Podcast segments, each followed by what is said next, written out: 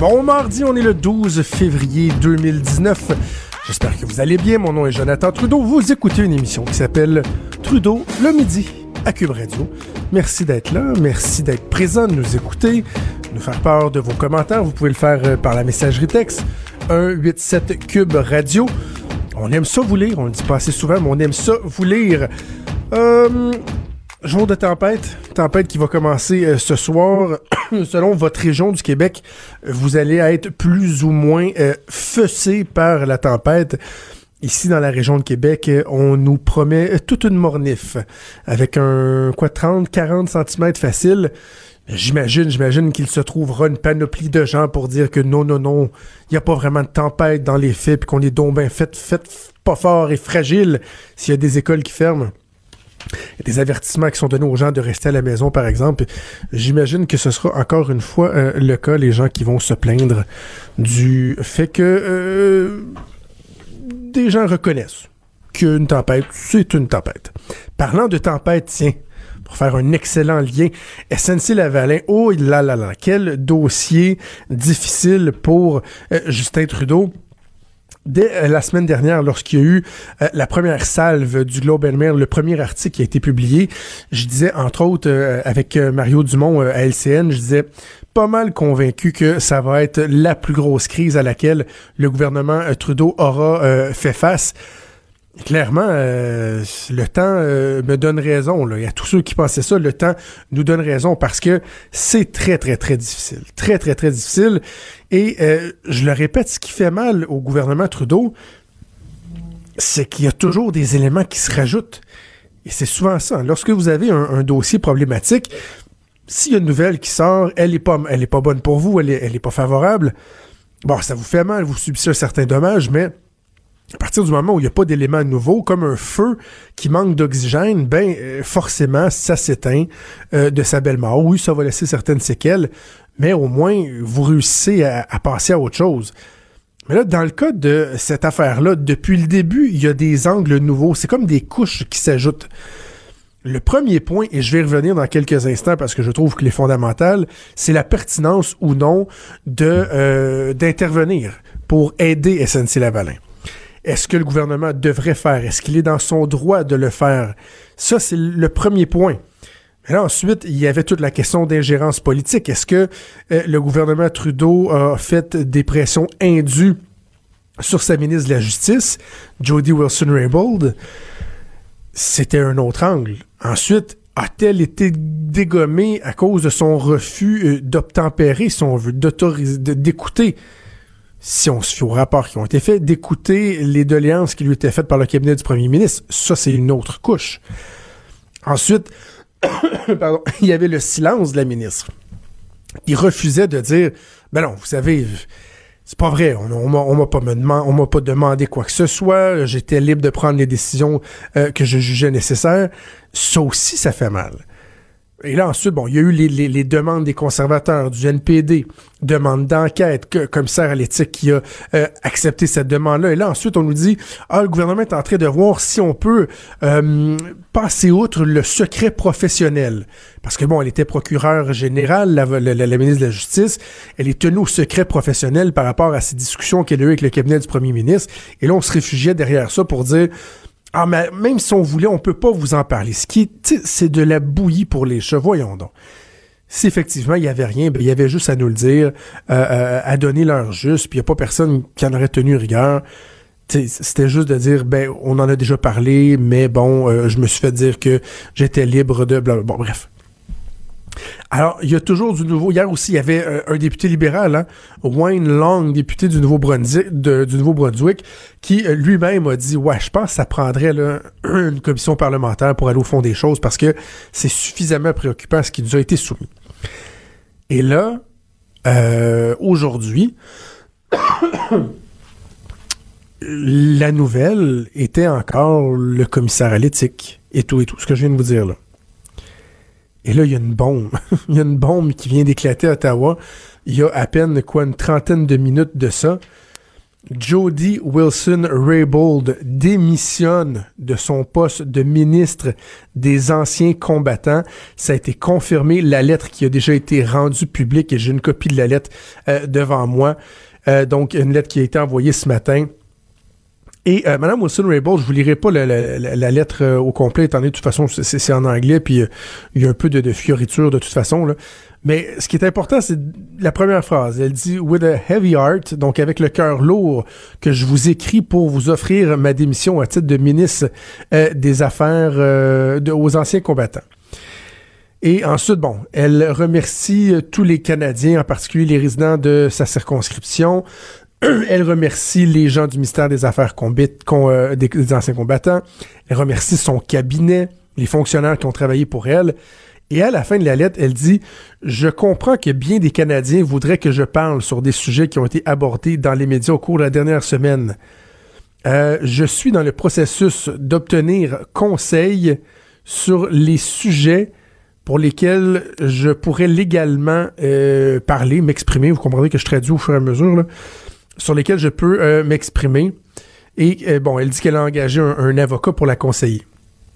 Elle poursuit en disant encore merci aux Canadiens et euh, dit qu'elle va demeurer députée. elle ne semble pas, pardonnez-moi Matou, elle ne semble pas dire qu'elle se retire euh, du Parti libéral, siégera pas nécessairement comme indépendante. En tout cas, si c'est ça, c'est pas clair. Mais on aura noté deux choses quand même. Le fait qu'elle ne remercie pas le premier ministre canadien, hein? C'est pas euh, ah, pour des raisons personnelles, j'ai décidé de me retirer. Merci de votre confiance, Monsieur le Premier ministre. Non, non, non, non, non. C'est plutôt froid. Il euh, n'y a pas d'amour perdu entre les deux. Et elle dit, elle informe le premier ministre, ça faut, faut bien comprendre, c'est une lettre au premier ministre, elle informe qu'elle-même a obtenu les services d'un avocat pour voir dans quelle manière elle pouvait s'exprimer. Donc vraiment, là, on n'a plus que jamais des raisons de croire que si Mme Wilson-Raybould pouvait s'exprimer, on serait peut-être surpris de ce qui sortirait de sa bouche, ou certains diraient on serait pas surpris de ce qui sortirait de sa bouche. Je vous rappelle un principe qui, pour moi, était clair la semaine dernière. Lorsque le Globe and Mail sort avec euh, ce premier papier-là, ils n'ont pas de preuves physiques, de preuves tangibles. Il n'y a pas de copie de courriel, par exemple, euh, de, de, vidéos. Il n'y a pas de traces qui ont été laissées de ces pressions-là que le cabinet du premier ministre aurait fait auprès de Mme Wilson-Raybould. Alors, ça prend, euh, un journal sérieux comme le Globe and Mail, ça prend des témoignages foutument crédibles pour que vous décidiez d'aller de l'avant et de publier ça. Et qui est de plus crédible que Mme Wilson-Raybould elle-même? Je dis pas que c'est le cas, mais évidemment, la question, dès le départ, se posait et avoir la façon dont elle s'est comporter le silence qu'elle a maintenu. Et là, le fait qu'elle démissionne, ben, ça tend, en tout cas, à nous conforter dans cette euh, pensée, cette, cette hypothèse que Mme Wilson-Raybould aurait peut-être pu elle-même vouloir que la lumière soit faite sur les raisons qui l'ont euh, qui ont amené Justin Trudeau à la dégommer. Hein? Parce que souvenez-vous qu'elle a pris quand même pour son rhume. Hein? Le, le, spin qui émanait d'Ottawa, c'était que les, les, les, euh, les collègues de Mme Wilson-Raybould trouvaient qu'elle n'était pas très efficace, qu'elle ne livrait pas vraiment la marchandise, etc., etc. Alors là, elle démissionne. Euh, va-t-elle parler? En tout cas, juste le fait qu'elle démissionne, ça fait un mal épouvantable au gouvernement de Justin Trudeau. Ce qu'on sait, c'est qu'il y a réunion urgence du cabinet euh, Trudeau cet après-midi. Il faudra voir ce qui va ressortir de là. Mais vraiment, ils sont vraiment dans le trouble, dans le gros, gros trouble. L'autre aspect que je voulais aborder, je le disais d'entrée de jeu, c'est sur la question de fond. Sur la pertinence ou non d'aider euh, SNC Lavalin. Parce que c'est ça qui est au cœur du problème, à la base. Et j'ai l'impression, je, ne sais pas, je parle avec des gens en coulisses, puis on dirait que je suis pas tout seul à avoir cette opinion-là, mais il y a comme un consensus médiatique, un consensus politique à l'effet que on doit absolument, absolument passer l'éponge sur ce que euh, SNC Lavalin a fait par le passé. Tout le monde dit, écoutez, c'est euh, quoi, 5-6 000 emplois au Québec, euh, je pense que c'est l'équivalent dans le reste du Canada. C'est un fleuron, ah, le fleuron, les sacro-saints fleurons. Et qu'on aime ça, les fleurons. Hein, on a l'impression qu'on se lève tous les matins pour apprécier nos fleurons québécois. Je veux pas diminuer l'importance de SNC Lavalin. Mais mon Dieu, mon Dieu, que je suis incapable aussi de diminuer l'importance de ce qu'on reproche à SNC Lavalin. Et je m'excuse, mais c'est carrément, carrément ce que font les politiciens et tous celles et ceux qui disent Ben voyons là, il y a un processus qui existe, ça a déjà été fait pour d'autres compagnies. Hein? SNC Lavalin fait la, la personne morale qui est SNC Lavalin, la compagnie, fait face à une poursuite Bon, ils ont dit pardon, mon oncle, là. Hein? se sont excusés. Ils ont dit pardon, mon oncle, je leur ferai plus. Ils ont changé une coupe de gogos dans leur règlement pour nous montrer que ah, maintenant, ils sont tellement, tellement, tellement euh, dans les règles de l'art. Même un exemple, on devrait les prendre, les citer en exemple, SNC-Lavalin, sur à quel point, là, euh, il y a des compagnies qui peuvent être tellement, tellement clean dans leur façon de faire. Ah, puis ils vont rembourser quelques millions aussi on va rembourser quelques millions. Ah, ça va sûrement leur faire très très mal de rembourser quelques millions. Je trouve que c'est de la foutaise. Mais ils sont où nos principes au Canada? Ça fait des années, et au Québec, ça fait des années ici, par exemple, qu'on dit c'est épouvantable. Les gens qui sont derrière les scandales de la corruption, il y en a pas assez qui sont derrière les barreaux. On veut voir des gens avec des menottes. On veut voir du monde à genoux, puis manger des peines de prison, même si on n'est pas sûr. Mais dans notre tête, on est sûr qu'ils sont coupables. On veut qu'ils soient en prison. Let's go, let's go.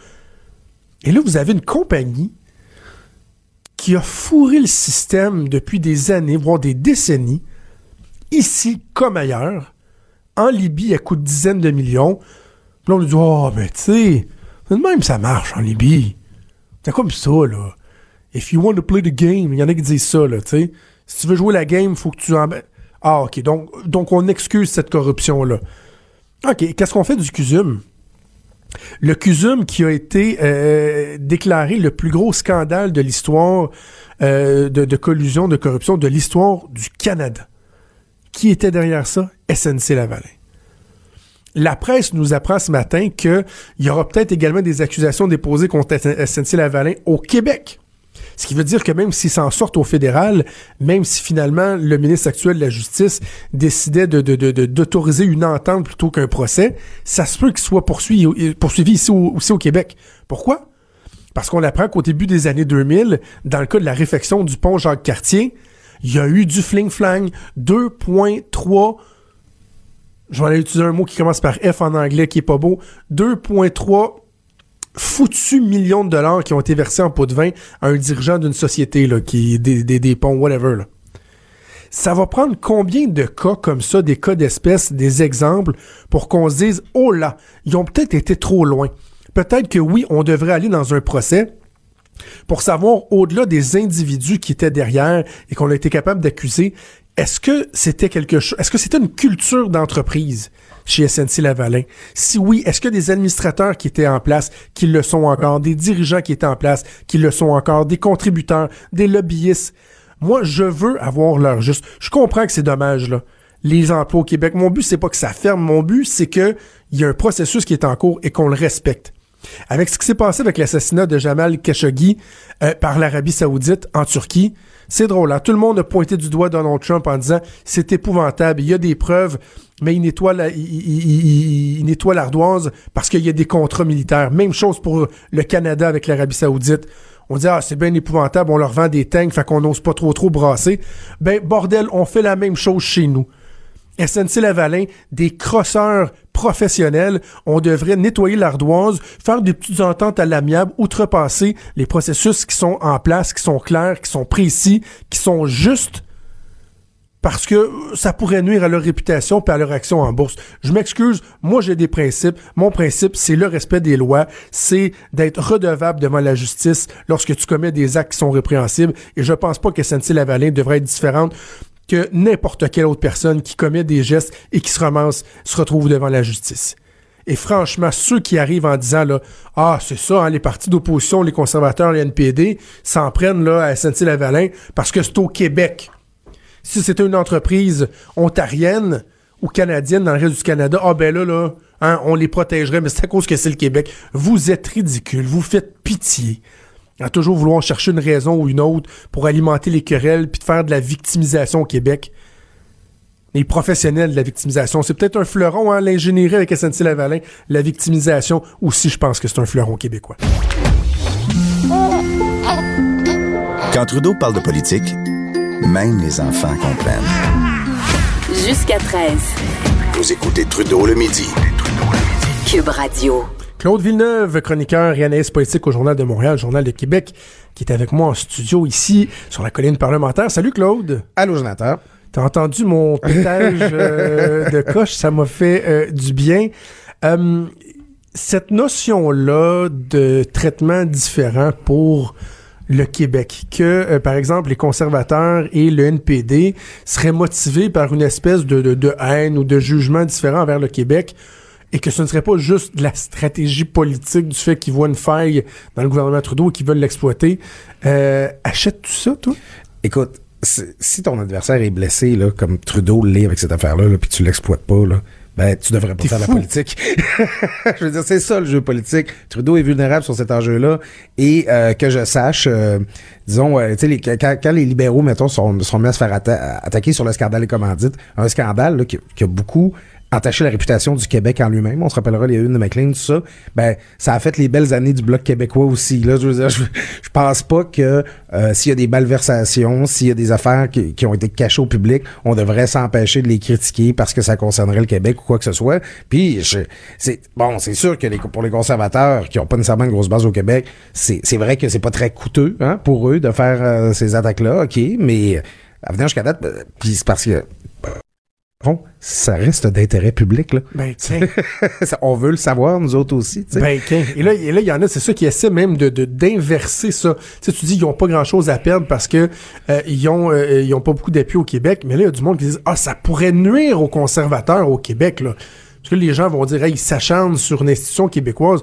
Euh, je disais pendant, on, jasait pendant la pause, puis j'ai pas eu le temps de le dire tantôt en ondes, mais j'ai comme l'impression que sur la question de fond là-dedans, sur, euh, sur SNC-Lavalin, il y a là l'illustration de la déconnexion qu'il y a des fois entre le pouvoir politique, les médias et la population. On en a parlé avec les gilets jaunes, avec des questions comme ça, l'environnement, etc. Pas mal sûr que monsieur, madame, tout le monde, comme on les appelle un peu péjorativement, euh, chez eux dans leur salon, ils ont pas une grosse grosse pitié pour SNC Lavalin, puis ils sont pas, ils se disent pas, hey, moi je m'attends à ce que mes décideurs fassent tout, le coûte que coûte pour sauver SNC Lavalin. Je pense qu'ils veulent plus que les gens payent pour les crimes qui ont été commis. Ben écoute, c'est sûr qu'il y a des gens, qu'il y a des familles qui sont susceptibles de perdre leur emploi, puis eux autres doivent pas trouver ça drôle. Puis moi j'ai beaucoup d'appétit pour Absolument. eux. Mais dans l'opinion publique en général, je pense pas du tout là. Puis à la limite, moi en tant que nationaliste là, j'en veux beaucoup là, SNC Lavalin là, ce fleuron du Québec qui a tant fait pour entacher lui-même sa propre euh, réputation. Comme je suis pas fier de Bombardier quand ils vivent euh, de l'assistanat euh, corporatif, comme je suis pas fier de, de, de, de, de de plein d'entreprises québécoises, des fois, que, tu sais, cette idée-là du Québécois, quand reste-t-il cette fierté-là qu'on avait de nos entreprises, puis qui faisaient les choses différemment, puis qui étaient créatifs, et puis qui, qui construisaient là, des cathédrales là, de, au, sur la Manicouagan là, avec leurs barrages et tout ça.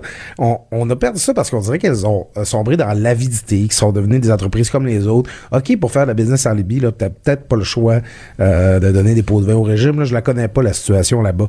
Mais moi, je tiens pas à ce que le québécois construise des prisons pour Kadhafi. Il obligé de faire la business en Libye. C'est, ça me fait rire, ça, ce, ce, narratif-là. Ah, mais vous savez, c'était comme ça que ça se passait. OK, donc il y a quelqu'un qui les a obligés à aller faire la business en Libye, puis à, être des corrompus. Puis de toute façon, ça enlève pas ce qui s'est passé euh, ici au Québec. Bref, euh, sur le terrain politique, la démission de Jody Wilson-Raybould, c'est rien pour aider, on s'entend? Ben écoute, mon texte euh, hier, je disais, dans le journal, j'en parlais, j'avais, j'avais intitulé ça Trudeau blessé au flanc. Là, ça saigne. Là, là, ça coule. Oh oui. le long de la hanche puis le long de la cuisse. l'artère. C'est puis c'est certainement le plus gros, la plus grosse crise politique qui vit depuis le début de son, son mandat comme premier ministre. On en avait parlé ça, quand elle avait été rétrogradée aux ben anciens combattants. On s'était vu cette journée-là, Jonathan. On, était surpris qu'elle se fasse euh, tasser. On se disait bon, ça va pas l'air d'une ministre problématique. Quelques temps plus tard, on a coulé des éléments qui avaient peut-être des problèmes de comportement, de personnalité. Ça, ça, c'est classique. Hein, c'est pratique. Comme on a fait la même chose avec Marie Chantal Chassé à la CAQ d'ailleurs par, la suite. Mais là, c'est peut-être ça des fois qui, fait ressortir des affaires. Peut-être que du côté de Mme Wilson-Raybould, je, je, spécule, on a eu envie de, répondre un peu. Là, de, ben, ça, converge là, là cette rétrogradation-là un peu mystérieuse. Aujourd'hui, avec cette démission-là, on avait un scandale politique en préparation. Et à la fin, euh, Justin Trudeau, ben, il va falloir qu'il finisse par répondre aux questions parce qu'à venir jusqu'à date, même ces hauts fonctionnaires qu'on fait, euh, bon, sous couvert d'anonymat, euh, comme, mais néanmoins confirment qu'il y a eu des échanges entre le bureau du premier ministre et de la ministre à ce sujet-là. Si ça s'est fait, puis si c'est légitime, puis si c'est pas illégal, ben qu'on nous le dit, Ben oui. qu'il réponde aux questions. Il fait, le, Justin Trudeau, présentement, il fait juste agrandir la grosseur de la blessure là, qui, qui l'affecte déjà. Ben oui, puis c'est ce que je disais moi hier euh, à l'ajoute, c'est que le nombre d'angles sur lequel il peut se faire attaquer se multiplie de jour en jour, dont l'angle du mensonge. Est-ce que depuis une semaine, on nous a menti? C'est un autre angle qui s'est ajouté. Bref, on va suivre ça. Réunion spéciale du cabinet Trudeau cet après-midi. Revenons chez nous, revenons au Québec. L'immigration. Oui. Euh, hier, on a assisté, et j'adore le jeu de mots qu'un de mes collègues a dit dans la salle des nouvelles, à tout un cacfouillage Toi, tu as déjà parlé du gouvernement de la quoi? de la couac. Ouais, ouais, je pense que je vais le réutiliser, le gouvernement de la couac, parce que là, sur le projet de loi d'immigration, euh, je veux t'entendre sur les intentions, nobles ou pas, sur ce que la CAQ veut faire, mais aussi sur la façon de le faire, la façon de le communiquer. Ça n'a pas été évident dans les derniers jours. Ben, je, je suis content que tu m'invites à diviser ça parce que, bon, il y a ce projet de loi-là qui est complexe. Hein? On, il, il comprend beaucoup de choses. Euh, tu sais, c'est- ce projet de loi-là, il, il installe le cadre pour l'installation de- de- d'un test des valeurs, tout ça, comment on va gérer ça avec le fédéral, éventuellement la réduction des seuils. Puis là, il y a ça qui arrive là-dedans, ces 18 000 dossiers-là en attente qui sont éliminés. Euh, bon, déjà, là, tu sais, il faut faut se le faire expliquer. Là. Moi, j'ai pris, j'ai appelé quelqu'un au bureau du premier ministre pour me faire expliquer ce dossier-là parce que c'est c'est pas facile Non, à non, c'est pas digérer. évident. Euh, ce qu'on explique, c'est en gros que le, euh, le nouveau système qu'on va mettre en place, on est confiant qu'il va être très rapide, puis que ça va être encore plus rapide pour ces 18 000 personnes-là de resoumettre leurs demandes puis de l'avoir traité dans le nouveau système que si on attendait juste d'écouler les demandes qui sont là. OK, il y a un peu un acte de foi là-dedans, mais bon, moi, je veux bien croire que c'est ça l'intention qui est derrière, là- derrière tout ça. Mais là, on, quand on revient à la façon de le communiquer, le message là, de Simon Jolin Barrette, tu sais, M. Jolin Barrette, depuis qu'il est là, on remarque que c'est un homme de confiance, François Legault, il communique beaucoup, il va souvent au front, mais il dit pas grand-chose. Oui. Puis à la fin, essayer là, de protéger puis rester sur tes lignes puis de gérer ton message, ben tu finis par pas communiquer beaucoup. Puis là, il y a comme un manque de pédagogie là, qui est survenu là, du côté de la, de la CAQ. Et puis une mauvaise pédagogie. Là. Ah. Hier, j'ai- raconté l'histoire des, des trois chiffres différents qui ont circulé Ouais, dans la journée. ouais, c'est moi fait. qui avais sorti le premier chiffre de 4000 sur les, sur, sur les 18 000 dossiers là, des gens qui étaient au Québec. Moi, on m'a dit que c'était 4000. Après ça, on dit à d'autres journalistes, c'est euh, 9200. Avec les Finalement, familles. ils rappellent tout le monde en disant, ouais, finalement, ce serait 5500. Et cette information-là, à la base, il ne l'avait pas lorsqu'il est venu le temps de présenter le projet de loi. Clairement, là, il y a de la confusion et ils sont en train de, de- de se tirer dans le pied parce qu'à un moment donné, tu peux vicier ton, ton, ton message, là, tu sais, ton, ton, intention. Ben, tout à fait. Il y, a, il y a un manque de préparation évident. Puis il y a une volonté là, de- initialement de garder, de rester beaucoup sur les lignes, sur le message euh, de base. Là, bon, les, les fameux slogans de la CAQ, là, en prendre moins, en prendre Ben oui. soin, tout ça. Puis là, bon, on se rend compte que des jours qui souviennent, non, non, ça va prendre des données, ça va prendre des chiffres, il va falloir donner des explications. Puis j'amène un autre élément, c'est que Simon Jolin Barrette, là, il est aussi en charge du dossier de la laïcité. Les signes religieux, là, le projet de loi qui s'en vient, c'est lui qui va gérer ça aussi. Avertissement. Va falloir être mieux attaché que ça quand le projet de loi va sortir. Va falloir être plus prêt parce que c'est beaucoup sur les épaules d'un seul homme dont on dit qu'il communique bien, mais qui communique peu à la fin. Avant euh, de se laisser, sortons un peu du cadre politique parce que, euh, un peu comme moi je le fais aussi de, de temps à autre, tu es un observateur de, de ce qui se passe euh, dans l'espace public. Euh, L'affaire Bissonnette, Oui. les, les réactions, moi hier je mettais un peu les gens en garde des, ré- des réactions autant dans un sens que dans l'autre, euh, exagérées ou en tout cas extrêmes si on veut. Là. Euh, comment t'interpréter, entre autres, tiens, allons-y avec la, la- la communauté musulmane, leur réaction à la, la peine de, de, de 40 ans? Écoute, Jonathan, on a le même âge. On est attentif à ce qui se passe dans l'actualité depuis quoi, 25-30 ans? Mhm. Des familles qui sont satisfaites de la sentence d'un coupable, des familles de, de- de victimes de cr- crimes violents qui sont satisfaites de la sentence que le cou- coupable reçoit, si c'est pas la plus sévère. En as-tu eu beaucoup dans ta vie? Non, parce que souvent on pense que ça va venir penser les blessures, mais on se rend compte que finalement, juste le prononcer d'une sentence, ça n'a pas un effet magique. Ben, c'est Et ça. là, ça vient avec une espèce d'arrière-goût de dire ouf, ouais, non. euh, Je dis, puis quand c'est la sentence la plus euh, sévère qui est imposée, ben on dit ah ben c'est pas ça va pas nous ramener les vies perdues. Euh, La réaction de la communauté musulmane est pas propre à la communauté musulmane. Les gens réagissent Oui, comme ça. après je suis d'accord. Puis bon, je trouve qu'il y a beaucoup de gens dans l'espace public qui ramènent ça à leur religion. C'est parce qu'ils sont pas intégrés, ils acceptent pas nos valeurs canadiennes, tout ça. Un instant là, je Rien dire, à voir. Je suis pas capable d'affirmer que je réagirais différemment des autres. Par contre, eux, il faut qu'ils fassent euh, attention à- au dérapage lorsque, par exemple, il y a des représentants de la communauté qui ont dit euh, ça vient euh, pas inciter, là, mais je me souviens plus du. C'est pas dissuasif. C'est pas dissuasif pour ceux qui voudraient commettre des tueries de masse. C'est quand même la peine la plus sévère qui a été prononcée euh, au Québec depuis euh, depuis quoi l'abolition de la peine de mort, Ouais, je ouais, pense. ouais, ouais, euh, ça- ça et, et- et de dire que la vie d'un musulman vaut pas la même chose que la vie d'un autre humain, faut faire attention dans, dans, dans, Les- au dérapage dans ce sens. N'importe quel criminologue va te le dire. De toute façon, il n'y a aucune peine qui a un effet euh, dissuasif. Quelqu'un qui commet un crime comme ça, là, soit il s'attend à se tirer à la fin de, de l'événement, soit euh, il s'attend pas à se faire pogner. Là. Tu sais, je veux dire, c'est- les peines, l'effet dissuasif des peines, là, ça, ça, ça, marche pour l'alcool au volant, là, mais pas pour les crimes violents comme ceux-là. l'un dans l'autre, oui, la communauté musulmane doit faire attention à leur message. Moi, écoute, euh, je pense que ça, ça va leur faire du bien de plus avoir un micro sous le nez là, à tout bout de champ là, pour quelques temps. Ouais. Je pense que, tu sais, on, on a eu une séquence avec les- la commémoration des deux ans, puis là, le procès. Euh, je pense que tout le monde a besoin d'une petite pause dans ce dossier-là. là. Claude Villeneuve, toujours intéressant et important, oui, pourquoi pas, Oh! de jaser, d'échanger avec toi. On peut te lire régulièrement dans le Journal de Montréal, On le Journal de Québec. prochain. Les vrais enjeux. Les vraies questions.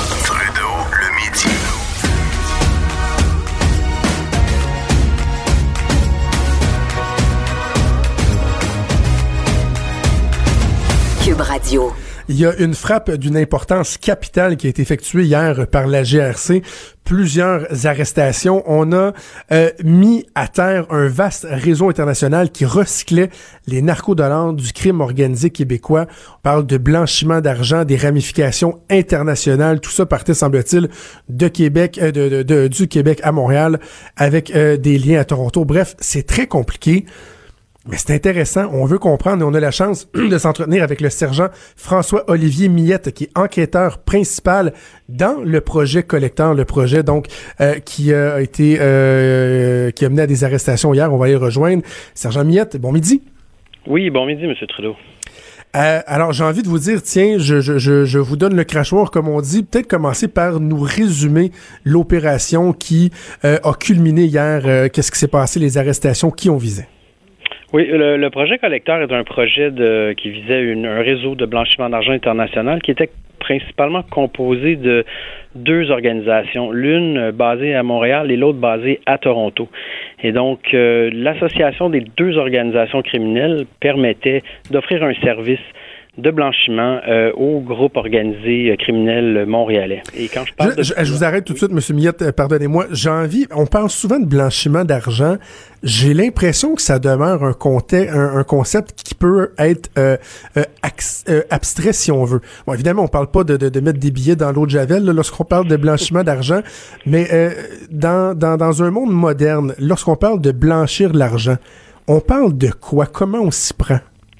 Ben, euh, souvent, je dirais, le commun des mortels pense au blanchiment d'argent comme étant un processus très complexe qui sert à masquer l'origine illicite euh, Ouais, c'est ça. des, revenus pouvant permettre à un criminel, par ailleurs, de s'acheter euh, différents actifs pour en profiter, hein, une- des maisons, des véhicules, des choses comme ça. De faire Mais en passer fait, de l'argent de l'économie illégale à illégale à l'économie légale, si on veut. là.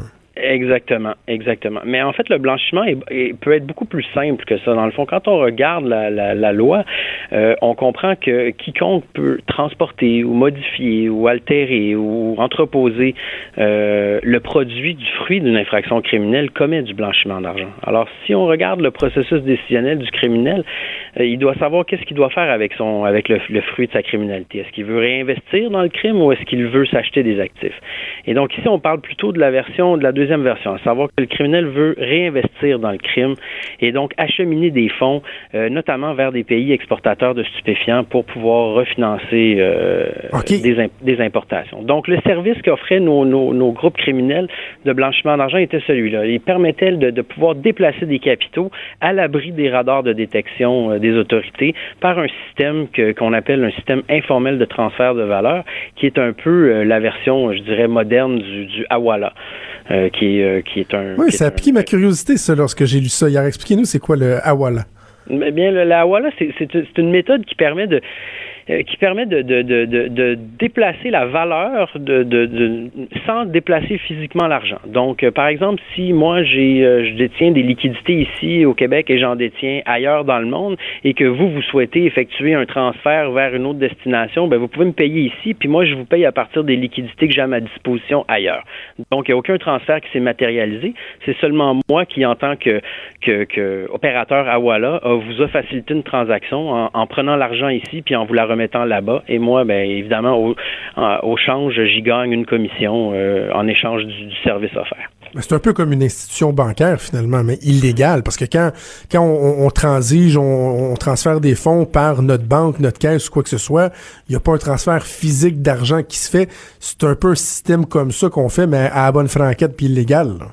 Absolument, absolument. C'est vraiment un réseau bancaire euh, underground, si on veut. Nos banques fonctionnent de la même façon. Donc, effectivement, comme vous l'avez mentionné, quand il y a une transaction entre deux individus, il n'y a pas de transfert euh, physique qui s'effectue euh, sur chaque petite transaction. Sinon, ce serait, ce serait des millions et des millions de transactions qui devraient être qui devraient être effectuées. Les banques se font plutôt des compensations sur la base de plusieurs compensa de plusieurs transactions, soit à la fin d'une journée ou à la fin d'une période X.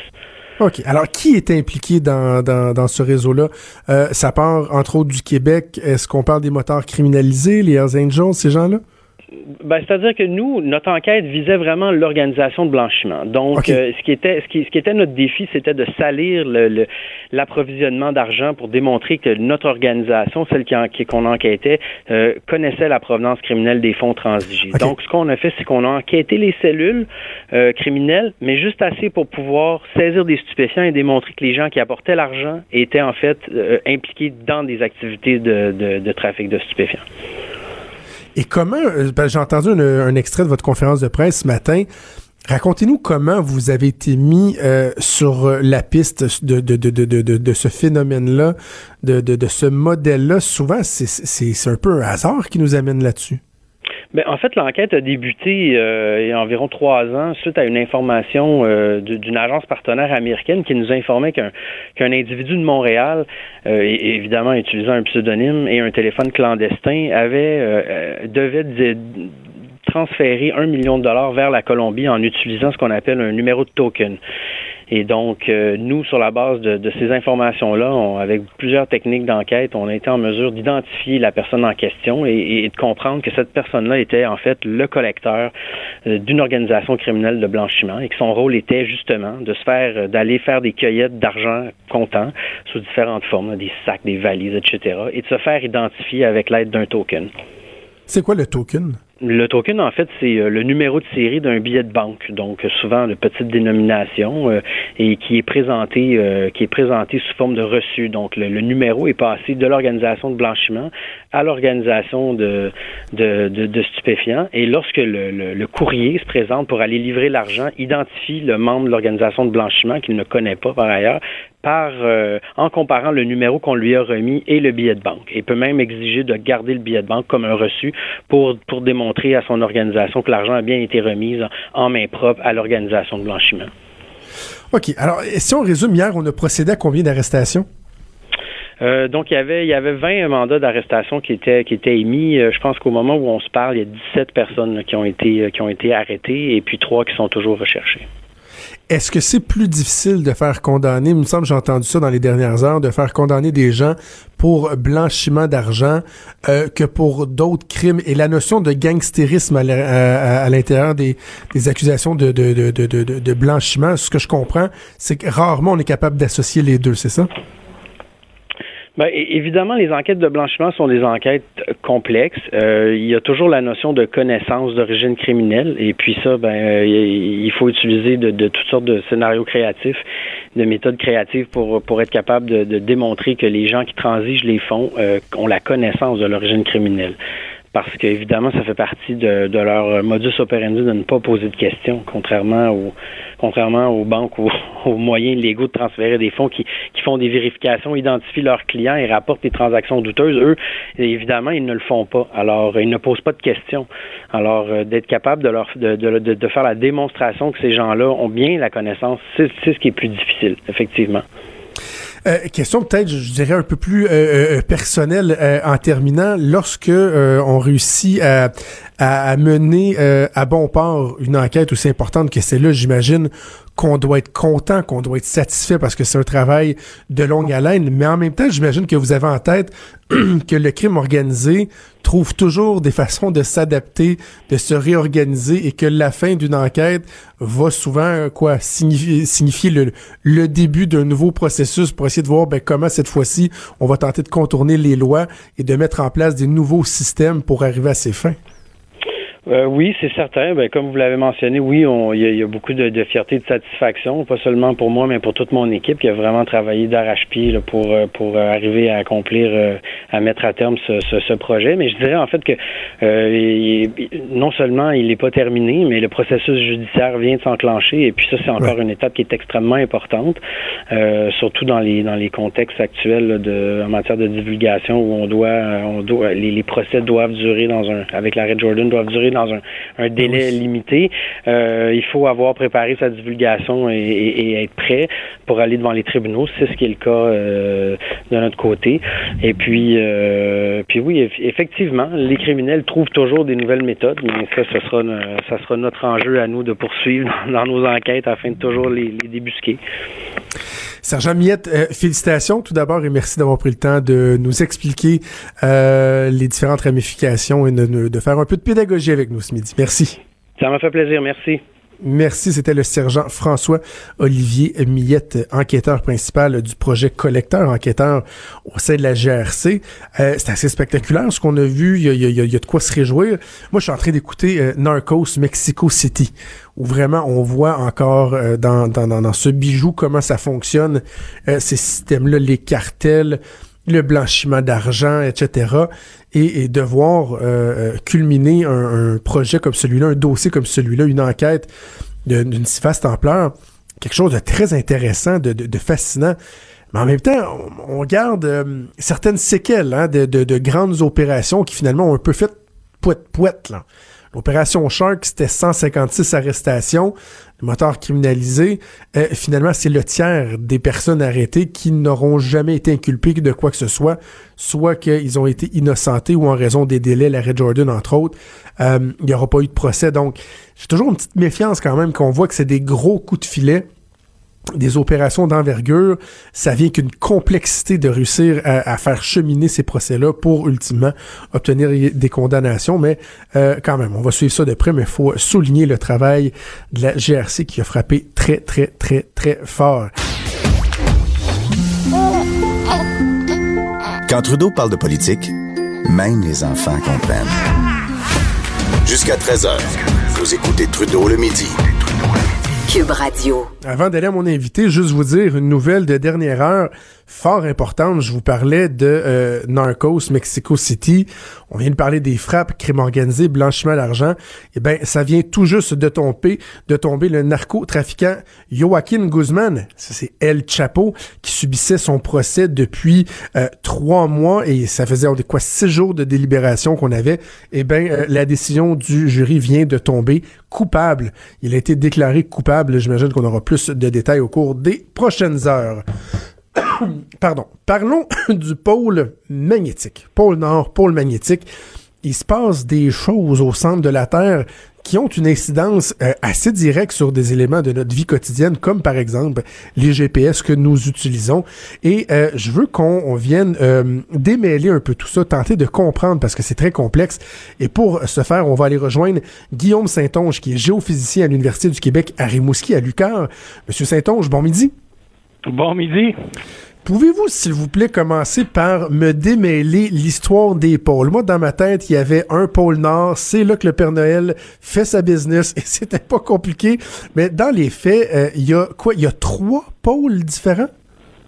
En fait, là, pour notre euh, discussion, euh, ce qu'il faut vraiment comprendre, c'est assez simple. C'est on a bel et bien notre pôle géographique, donc l'endroit sur Terre euh, à 90 degrés nord, et on a aussi le pôle nord magnétique qui lui se balade au cours du temps.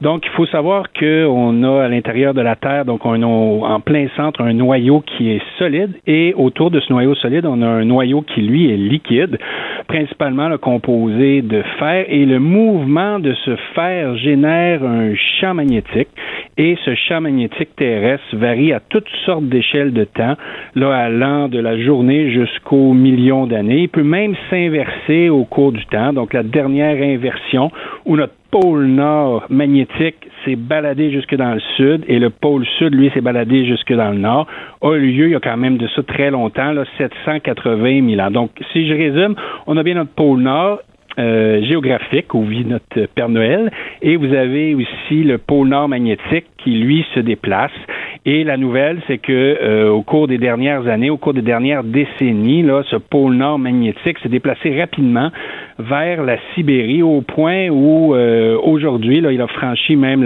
la, limite de changement de date et s'en va directement vers la Sibérie après avoir passé plus de 400 ans dans dans l'Arctique canadien. OK, euh, juste pour bien comprendre. Supposons que je prends une bonne vieille boussole.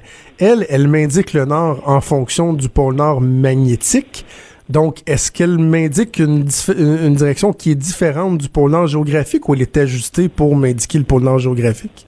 Oui, tout à fait. Donc, c'est deux choses euh, différentes. Donc, notre boussole, elle, s'oriente vers le pôle nord magnétique, qui est différent de notre pôle nord géographique. Et cette différence-là porte un nom, c'est la déclinaison.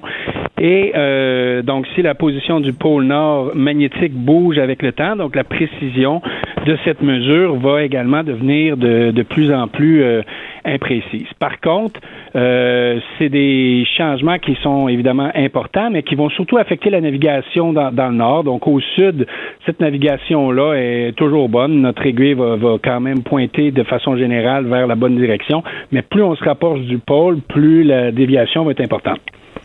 Un déplacement du pôle nord magnétique, outre euh, les, les, les, soucis que ça peut amener justement dans la navigation et tout ça, est-ce que ça change quoi que ce soit sur euh, les conditions terrestres, je, je, je, sais pas moi, sur le euh, conditions climatiques, les, les, les, volcans, peu importe, est-ce que ça a d'autres impacts? Non, c'est vraiment un impact qui est important au niveau de la navigation. Par contre, ce qui est aussi intéressant, c'est que dans l'histoire de la Terre, au début de l'entrevue, je vous ai parlé de moments où le champ s'inversait. Donc, à chaque fois que le champ s'est inversé dans l'histoire de la Terre, euh, l'intensité du champ euh, a diminué de façon considérable, mais aussi sa position. Euh, a complètement changé, donc du pôle nord vers le pôle sud et du pôle sud vers le pôle nord. Donc, une des questions qu'il faut se poser, c'est est-ce que le déplacement qu'on est en train de vivre est euh, précurseur d'une inversion du champ magnétique ou du moins un changement important du champ qui pourrait survenir au cours des prochaines décennies, prochains siècles? Lorsque les pôles magnétiques s'inversent, euh, lorsque c'est arrivé au travers de l'histoire de la Terre, euh, est-ce que c'est quelque chose qui se fait de manière instantanée? Ça se fait sur plusieurs années? comment ça se passe? Oui, c'est ça qui est un peu euh, rassurant. Là. Donc, ces inversions du champ magnétique se passent quand même sur plusieurs euh, milliers d'années. Donc, les enregistrements les plus, je dirais, les de meilleure qualité qu'on obtient, on parle de peut-être 1000 à 2000 ans. Donc, si on s'en va vers une, inversion du champ magnétique terrestre, il y a encore du temps là, pour euh, observer le phénomène et possiblement là, réagir s'il y a à réagir. Donc, ça s'est passé dans l'histoire de la Terre. La dernière fois que ça s'est produit, c'est il y a 780 000 ans. Autre phénomène, c'est que de temps en temps, le champ euh, débute une inversion, mais s'inverse pas. On appelle ça une excursion géomagnétique. Et la dernière a eu lieu il y a environ 32 euh, 000 ans et une autre à 41 000 ans. Donc, c'est des phénomènes qui se passent. C'est des phénomènes qui sont pas périodiques, donc on est incapable de les, de les prédire. Et c'est des phénomènes là où l'échelle de temps, on parle quand même de, de, milliers d'années comment on fait pour déterminer que ça s'est déjà produit et euh, à quel moment? Parce que bon, il y, a certains phénomènes où on peut, par exemple, faire euh, une étude des différentes couches dans le sol et on est capable de déterminer les époques, les changements au travers les époques.